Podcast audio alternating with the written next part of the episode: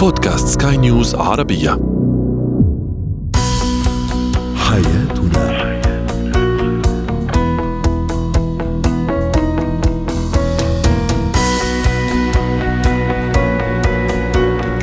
مستمعينا الكرام أهلا بكم معنا إلى حياتنا. فضاؤكم اليومي الذي يعنى بشؤون الاسره وباقي الشؤون الحياتية الأخرى والذي يمكنكم الاستماع إليه عبر منصة سكاي نيوز ارابيا dot com slash podcast وباقي منصات سكاي نيوز العربية الأخرى. معي أنا آمال شاب اليوم سنخصص حديثنا في فقرة هو وهي عن قلق الانفصال عند الشريك. أيضا آه، الأثار السلبية للطلاق على المراهق تحديدا وأخيرا كيفية التخلص من الإحباط.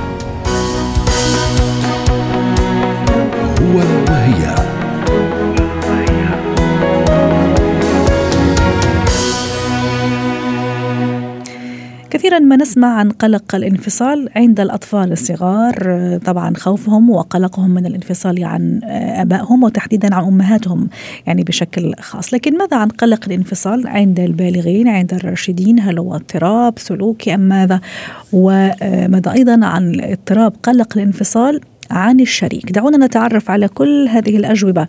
وأجوبة أخرى مع دكتورة حنان نجم استشارية العلاقات الأسرية والزوجية ضيفتنا من الرياض. يسعد أوقاتك دكتورة حنان. بشكل بسيط حتى آه، نبتدي في هذا اللقاء. ما هو قلق الانفصال؟ آه الحقيقة إنه قلق الانفصال وارد جدا الآن آه بين الرجل عند الرجل وعند المرأة لأنه خوف من الحياة اللي حتكون بعد الانفصال. كيف حتكون؟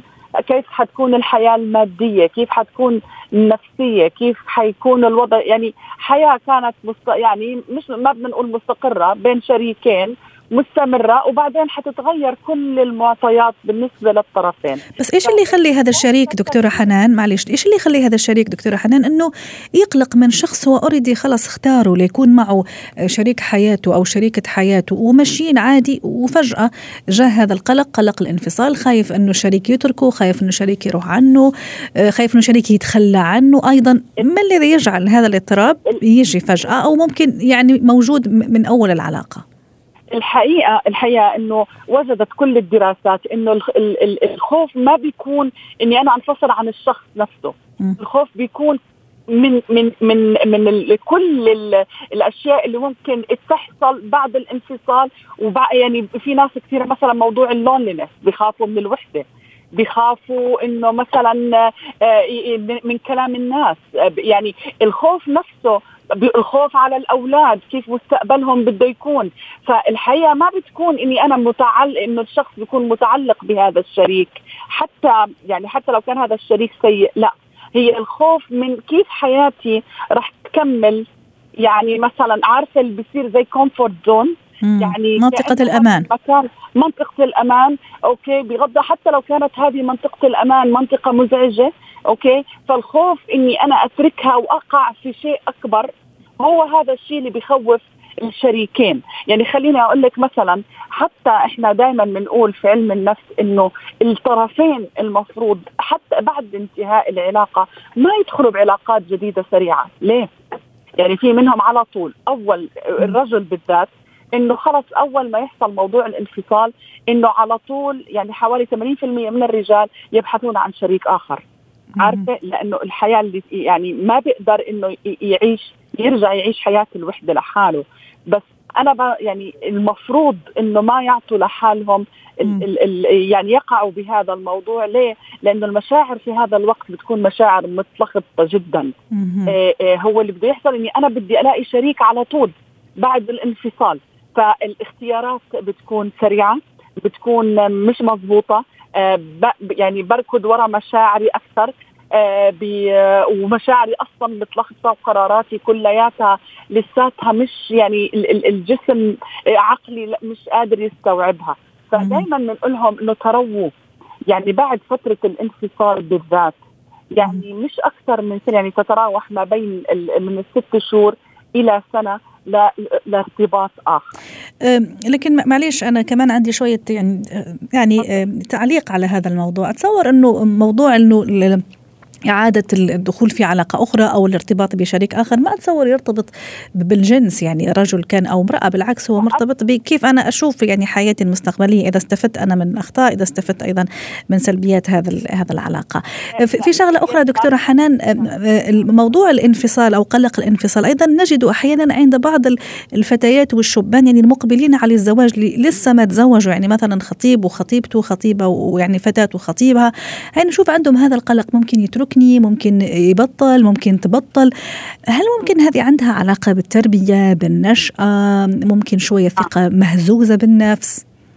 كل هذه العوامل اللي حضرتك ذكرتيها أمال كلياتها عوامل رقم واحد. آه، التربية طبعا علاقة الشر يعني سواء ذكر أو أنثى بأهاليهم بالذات. البيئة اللي نشأوا فيها علاقة آبائهم. وأمهاتهم ببعض. كلياتها تخزن عندهم بالسبكونشس بالعقل اللاواعي. م. فلما عم بيشوفوا قدامهم مثلا من أمهم أبوهم من إخوانهم من قرايبهم اللي حواليهم دائما بتلاقي العائلات اللي عندها موضوع الانفصال سهل. آه بيكون الوضع بالنسبة للاثنين اللي بدهم يرتبطوا. يعني نفس الشيء. يعني كأنه إنه أنا والله ما بستحمل إنه أنا مش عارفة. وكمان العكس لو كان عندهم مثلا موضوع الارتباط بالشريك إني أنا مهما كان هذا الشريك أنا ما بدي إني أنا يعني أنفصل خايفة يصير معي كذا. فكله بيرجع لموضوع البيئة أول شيء اللي ربيوا فيها. رقم اثنين اللي هي موضوع الثقة بالنفس. دائما أني أنا أحس أني أنا أكون إنسان لازم يعني يكون معي حدا أو أني أنا ما بعرف أعيش لحالي أو أني كذا لأني ما بعرف أدبر أموري لأن أنا إنسان دائما محتاج لأحد يسندني. فاحيانا في ناس بتقول لك اي كان مانج إني أنا أكون لحالي ما عندي أي مشكلة. okay؟ آه بس في ناس بتقول لك أنا ما بقدر أعيش من غير companion من غير ما يكون معي شريك في حياتي. وهذا الشيء مثلا يعتبر 90% من نسبة من من الأشياء اللي أنا يعني بحتاجها في الحياة من من متطلبات حياتي. فهو دكتورة حنان سامحيني عم قاطع كلامك اليوم كثير لأنه في أفكار كثير متلاحقة وخايفة يروح الوقت من غير ما نستفيد من من حضرتك اليوم. يقال إنه يعني بالمثل الشعبي اللي يخاف من الذئب يطلع له بهذا المعنى. يعني هل أنا أصدر الفكرة لشريكي لما دائما أكون متخوفة وخايفة من قلق الانفصال إنه ممكن يتركني ممكن إنه أو تتركني أيضا كزوج أو زوجة ممكن يطلقني ممكن. هل أصدر أنا هذا الفكرة؟ هل الفكرة هذه تروح وترجع لي فعلا وأعيش هذا هذا هذا الواقع؟ حضرتك قصدك أصدر الفكرة أني أنا أحسسه فيها؟ يعني إي إي, أي نعم. أكبر غلط هذا الموضوع أني أنا أحسس الشريك اللي معي أني أنا لا أشعر بالأمان وأني أنا خايفه إنه هو يتركني خايفه ينفصل عني لأنه هذا الشيء بخليه بال... باللاوعي خلينا نقول أو from time to time إنه يستغل الموضوع هذا وأنا والله هذه شو ما عملت فيها أو أنا شو ما عملت فيه ما راح يتركني لأنه عارف إن لأنه هو بيخاف يترك لأنه فأنا تصدير مجرد أحسس الشخص اللي أمامي إني أنا بحاجته آه، أو إني أنا ما بقدر أعيش من غيره أو أو أو هذا الشيء أنا برأيي طبعا إنه مش كل الأشخاص زي بعض لكن ممكن تكون نقطة يستغلها الشريك في إنه مثلا يتمادى في يعني في إنه مثلا في الضغط. يتمادى في إنه أنا والله هي ما بتقدر تعيش من غيري. أنا ما فخليني يعني أنا لا أنصح بهذا الشيء ابدا. بالعكس جميل. الرجل أو المراه المرأة تحب الرجل القوي. والرجل يحب المرأة القوية حتى لو أنكر ذلك. رائع. وحتى حتى لا نفهم خطأ أيضا دكتورة حنان. كلام رائع وجميل. وأيضا من الضروري ومن المهم أني أنا أحسس الشريك أنه وجوده ضروري وحياته أو وجوده في حياتنا وبيتنا وأولادنا ضروري. وبالنسبة ونفس الشيء بالنسبة للزوج أنه يحسس الزوجة أنه وجودها ضروري و ويضفي عليه يعني السعادة. يعني حتى نكون حتى ما نفهم خطأ أنه لا والله روحوا تمردوا وترى عيب ومش كويس إذا آه، حسسناه إنه حياتنا من غيره راح راح تكون مش كويسة يعني. استاذه أمال الأولاد الأولاد اللي عايشين في البيت معاهم بيحسوا إذا كان الأب والأم هدول مثلا مش فارقين مع بعض أو إنه حياتهم طريقة تعاملهم في البيت مش مضبوطة. فبصير حتى عدم الأمان الإنسكيورتي هاي بنقلوها لأولادهم. فالمفروض إني أنا مبسوطة مع هذا الشريك خلاص لازم أحسسه بالأمان هو يحسسني وأحس إنه وجوده ضرورة لكن ما في داعي أضلني أحسسه مثلا إني أنا ما بقدر أعيش من غيرك إنه حياتي بتنتهي. عرفت؟ هذه هي. رائع. شكرا لك دكتورة حنا نجم استشارية العلاقات الأسرية والزوجية ضيفتنا العزيزة من الرياض يعطيك العافية.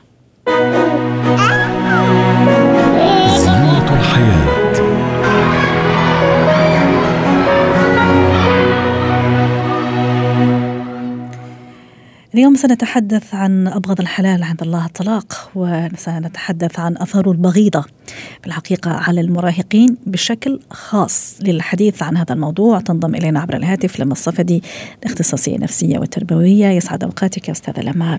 أكيد أنه الطلاق عنده أثار سلبية أولا على الزوجين أنه كانوا عايشين يعني لسنوات وعمر وحين حتى لمرحلة بسيطة لكن سبحان الله يعني العشرة وهذا أكيد إلها إلها تأثيرها. وعلى الأطفال أيضا واليوم حبينا نحكي ونخصص الحديث تحديدا عن المراهقين. حضرتك تعرفي أنه المراهق أكيد فترة حرجة وفترة عندها خصوصيتها نفسيا سلوكيا اجتماعيا جسمانيا حتى أيضا فيزيولوجيا. أكيد سيتأثر المراهق. اليوم حابين نحكي على هذا الموضوع وحتى نوعي أيضا الناس اللي عندهم مراهقين وممكن عندهم مشاكل وقاب قوسين أو أدنى من أنه يروحوا لمرحلة الطلاق. صحيح المراهق هو اللي بيكون متأثر ما بعد الطفل. يعني الطفل بيكون هو في الدرجة الأولى متأثر دائما في الطلاق ثم يأتي بعده المراهق. شو السبب؟ لأن المراهق هو بفترة زمنية هو نفسه بيكون عنده نتيجة خربطة الهرمونات التغيرات اللي هو عنده إياها. هو شخص غير مستقر وتحديدا هو بحالة شديدة لما يسمى الاحتياج العاطفي. فإذا كان جو البيت خالي من العاطفة ومن الحب وعبارة عن بؤرة مشاكل وصلت إلى الطلاق ونحن بنعرف للأسف بالمجتمعات العربية. يعني نادر جدا آه، الذين يصلوا إلى الطلاق بمرحلة محبة وليس حب. لكن محبة يعني الحفاظ على الآخر دون شتائم دون صفات سلبية. والله حتى في كل المجتمعات لو تشوفي كمان المجتمعات الغربية والأوروبية يعني كل يوم نسمع أشياء يعني آه، فضاء. صحيح. أكيد يمكن معك حق صحيح. مم. ولكن آه، على اللي بنعرف فيه. فبالتالي هي المشكلة بأنه هو بيكون المراهق هون بحالة امتصاص. امتصاص للغضب للكره للكلام البذيء. النقطة الثانية بأن المراهق هو بهالعمر يبحث عن مثل أعلى. يعني هو دائما. إن كانت بنت أو ولد هو بنظره أمي هي الأم المضحية المثالية اللي بتطبخ اللي بتهتم فينا اللي بتشتغل. أبي هو الشخص الأمين هو الشخص اللي القوي. تخيلي لو القوي لو بتتشوه هاي الصور. واللي بيصير حاليا بأنه أغلب قضايا الطلاق للأسف الأم والأب بيحاولوا يثبتوا أنهم صح أمام أولادهم. يعني هي اللي بشوفها دائما بإنه كل شخص بيحاول يثبت لأولاده بإنه أنا الصح وكأنه هو هم الحكم والقاضي مع إنه يعني دائما أكثر نصيحة بنصحها بقضايا الطلاق لا تحاولوا تدخلوا الأولاد ليكونوا حكم بينكم. هم متلقين كل شحنة فيها كره وغضب ومشوهه آه، لهم هي رح تشوفوها. أي والله راح تكبر حتى في جيناتهم يا أستاذة لما يعني حتى تكون في جيناتهم ويكبروا معاها. وحتى إذا تشوفي تلاحظي يمكن أيضا أنت في يعني في موقع اللي يخليك تلاحظي هالأشياء ممكن أكثر أحداث الجنح والأطفال يعني المراهقين. لو ترجعي يعني نسبة كبيرة منهم لأسر متفككة لأب وأم مطلقين فهذه مشكلة في الحقيقة. طبعا وفعلا هذا صحيح لأنه بهالمرحله العمرية لما يصير حتى الطلاق هو بأغلب الأحيان بيكون بحالة اللي هو ما حدا مسؤول عنه يعني أنت حالة الضياع اخر يعني تخيلي إحدى القصص اللي ممكن العقل لا يتحملها بإنه مثلا في أحد اللي بنسميه أطفال لأنه هو عمره 13 أو 14 حدث يعني احدى مشافي التأهيل الأم رافضة تأخذه والأب رافض تأخذه انفصلوا وهو يتأهل بسببهم هو يتأهل نفسيا بسبب عدة مشاكل بسببهم. حاليا شفي ولكن ولا حدا منهم رح ياخذه.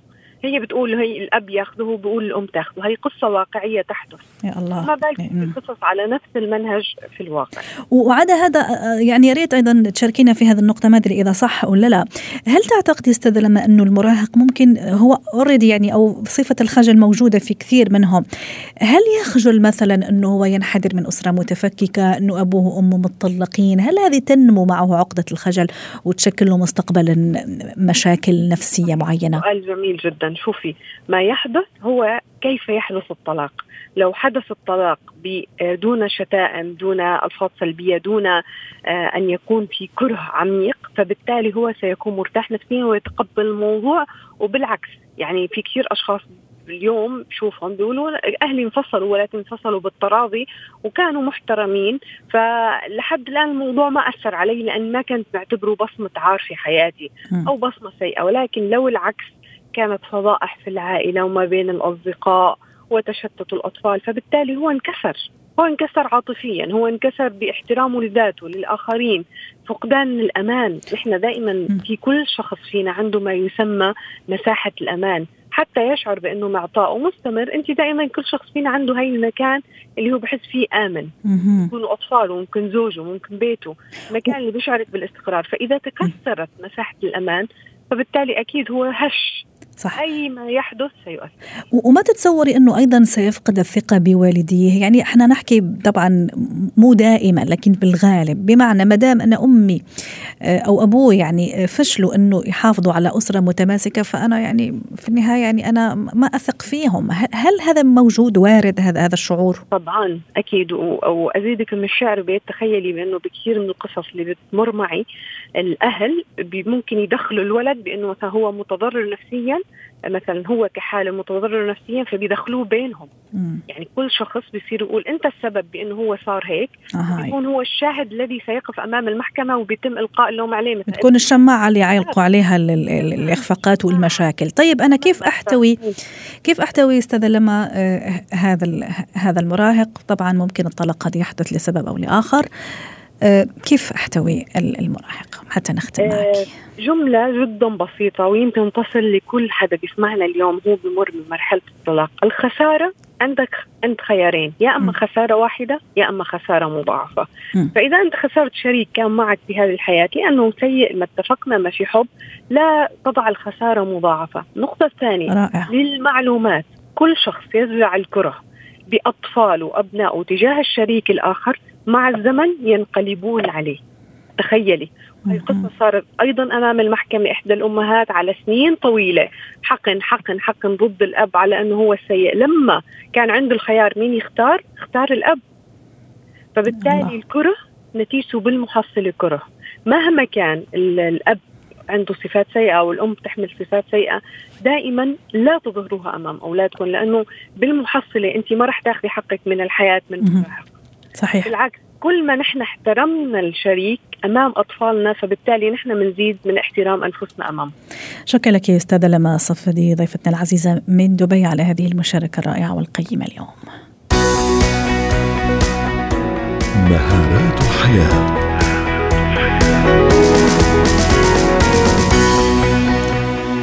اليوم سنتحدث عن طرق للتخلص من الإحباط. هذا الشعور الذي قد ينتاب البعض أو الكثيرين منا بين فترة أخرى. أحيانا قد يسيطر لفترة تطول أحيانا قد يؤثر على حياتنا وعلى يومياتنا بشكل سلبي.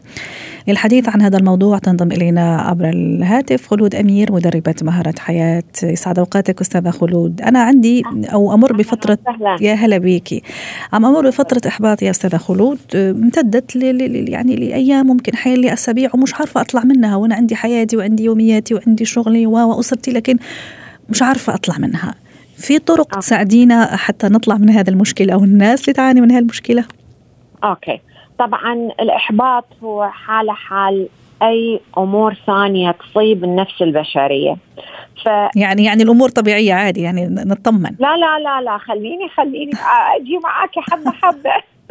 لا لا انت ما دام قلتي إنه أمر عادي أنا أقول ما دام لم يصل إلى إلى إلى يعني المستوى الخطير فهو شعور عادي يعني ما نفزع ما نخاف لما نصاب بالإحباط طبعا أي م. إنسان أي إنسان حتى لو كان في قمة السعادة م. أوكي أحيانا لما تجلسين معه وتتكلمين وتساليه هل مررت بفترات فيها إحباط؟ بدون شك راح يقول لك إيه. صح. لأن لولا الإحباط ما يصير عندنا التحفيز لكي نصل إلى آه، أهداف وأمور ثانية ونحفز نفسنا بالاتجاه الصحيح. جميل. بس خلينا نجي بطريقة عملية بعيدا عن التنظير والتفكير الإيجابي اللي جدا مزركش ويرقى إلى الكمالية.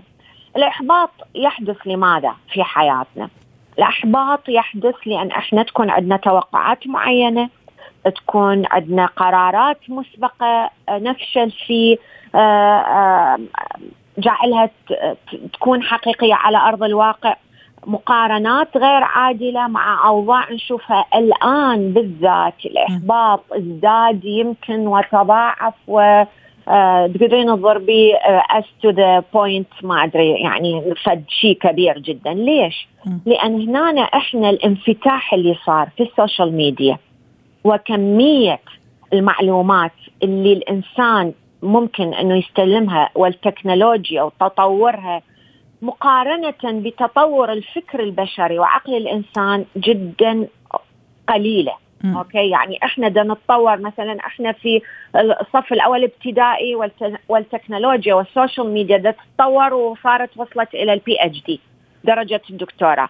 فالإنسان لما يشوف حالات أخرى ويقارن نفسه بها يشعر بالإحباط.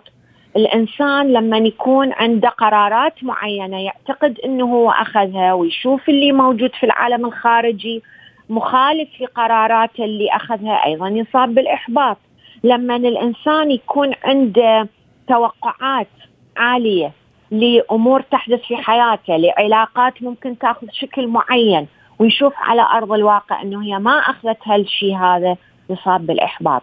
النقطة الرئيسية اللي المفروض نفهمها إنه الإحباط ما دام في درجات ممكن التحكم به لابد أن نستعيد توازننا ونرجع إلى حالتنا الطبيعية بعده طرق وراح أتكلم عنها رأي. بس إذا ما عالجنا الإحباط وأصبحت عندنا تراكمات وطبقات مثل أمثلها مثل البصلة م. لما تصير عندنا تراكمات من آه، طبقات من الإحباط من الطفولة ومن ثم من المراهقة ومن ثم من النضج والعلاقات وكل هالأمور والعمل إذا نصبح في حالة أي شيء مؤثر أو تريجر ممكن يأثر على حالتنا النفسية إحنا ندخل في نفق الاكتئاب رائع. وهو هذا اللي تكلمنا عنه وقلتي في البداية يعني أنا بالسليم قلت لك أيوة. إحباط وأنت درجة آه، مقدور عليها وتقدرين تسربين هذا الإحباط بطرق معينة it's okay okay. بس طيب. لما يتجاوز حدود معينة ويتحول إلى الاكتئاب فنحن ندخل في عنق الزجاجه. وخرجت الأمور عن السيطرة، طيب كيف أعرف ست خلود إنه أنا ها يعني في في في يعني أتحكم في الموضوع؟ آه، كيف الحسبة تكون يعني؟ هل بالأيام مثلا إذا تعديت مثلا أيام معينة أقول ترى أنا خلاص دخلت في مرحلة شوية خطيرة، كيف ألحق حالي اولا بهذا الموضوع ثم إذا دخلت لمرحلة أخطر كيف أتصرف؟ سؤال جميل. دائما أنا أقول عبارة بسيطة حتى الناس يتقبلوها. الإحساس هو الأساس. شعورك. شعورك هو بوصلتك الدعم هو دليلك. هو دليلك. وإحنا الناس مختلفين. في ناس عندنا المشاعر تكون متقدمة. في ناس عندنا الأفكار تكون متقدمة في ناس عندنا السلوكيات والحدث مالتنا متقدم. م. فإذا أول نقطة لازم نعرف إحنا إلى أي مجموعة ننتمي. هل إحنا مجموعة تنتمي إلى المشاعر العالية والإحساس العاطفي القوي؟ أوكي. فإذا أنا أبدي أحول هذا الإحساس والمشاعر المحبطة إلى أحاسيس ومشاعر إيجابية. أغير ال mood مالتي. أدخل في حالة أسوي شيء جديد أطلع من منطقة الراحة. ال comfort zone كثير من عندنا لا يفهمها بمفهومها الصحيح. ال comfort zone هي اللي تقود أحيانا إلى الاكتئاب لأن إحنا لا نريد أن نواجه نفسنا بمهارات جديدة بطرق تفكير جديدة بأشخاص جدد أيضا. بأشخاص جدد بالضبط. فاذا إذا أني كان إحساسي داون طول الوقت فأعرف إنه هي علامة إنه أني مو بالطريق الصحيح. أراقب أفكاري.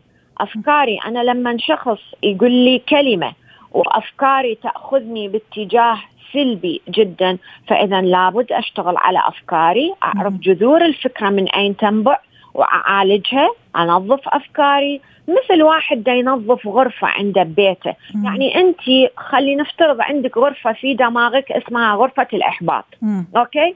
وهذه غرفة الإحباط تريدين تشتغلين عليها. تقولين اليوم أريد أغير الكنب أريد أغير آآ آه، آآ آه، لون الحائط صح صح. آآ آه، أي شيء ثاني لوحات تجميلية. فإذا لابد أول شيء شو نسوي؟ لابد أن نخلي الأساس طيب. نبدأ نشتغل حتى نصل إلى مرحلة إنه تكون هاي الغرفة نسميها غرفة الإحباط وإنما نسميها غرفة المزاج الجيد. طب في نقطة أخرى ست خلود حتى نكمل أيضا والوقت ما يداهمنا ونستفيد منك. في نقطة أخرى في هذا الموضوع؟ امم تفضلي. إيه, إيه أوكي. فإحنا لما نشتغل على هالثلاث نقاط آه مشاعرنا أفكارنا سلوكياتنا نعرف الأسباب اللي تخلينا في وضع مزاجي سيء آه تخلينا في دائرة الإحباط نقعد نكتبها ونشتغل عليها. والآن كثير من المصادر موجودة على ال social media على اليوتيوب على الجوجل وما في أي إنسان عنده أي عذر يقول لا. إلا الكسل مم. والتسويف واضح. وأما واضح. إذا كانت الحالة تستدعي الذهاب إلى طبيب لأن إحنا مم. حالتنا واضح. متطورة أو متقدمة فأنا أنصح بالذهاب لأن الصحة النفسية صح. جزء مهم. مهم من من من حياتنا المتوازنة شكرا لك يا أستاذة خلود أمير ضيفتنا من دبي مدربة مهارة حياة حياتنا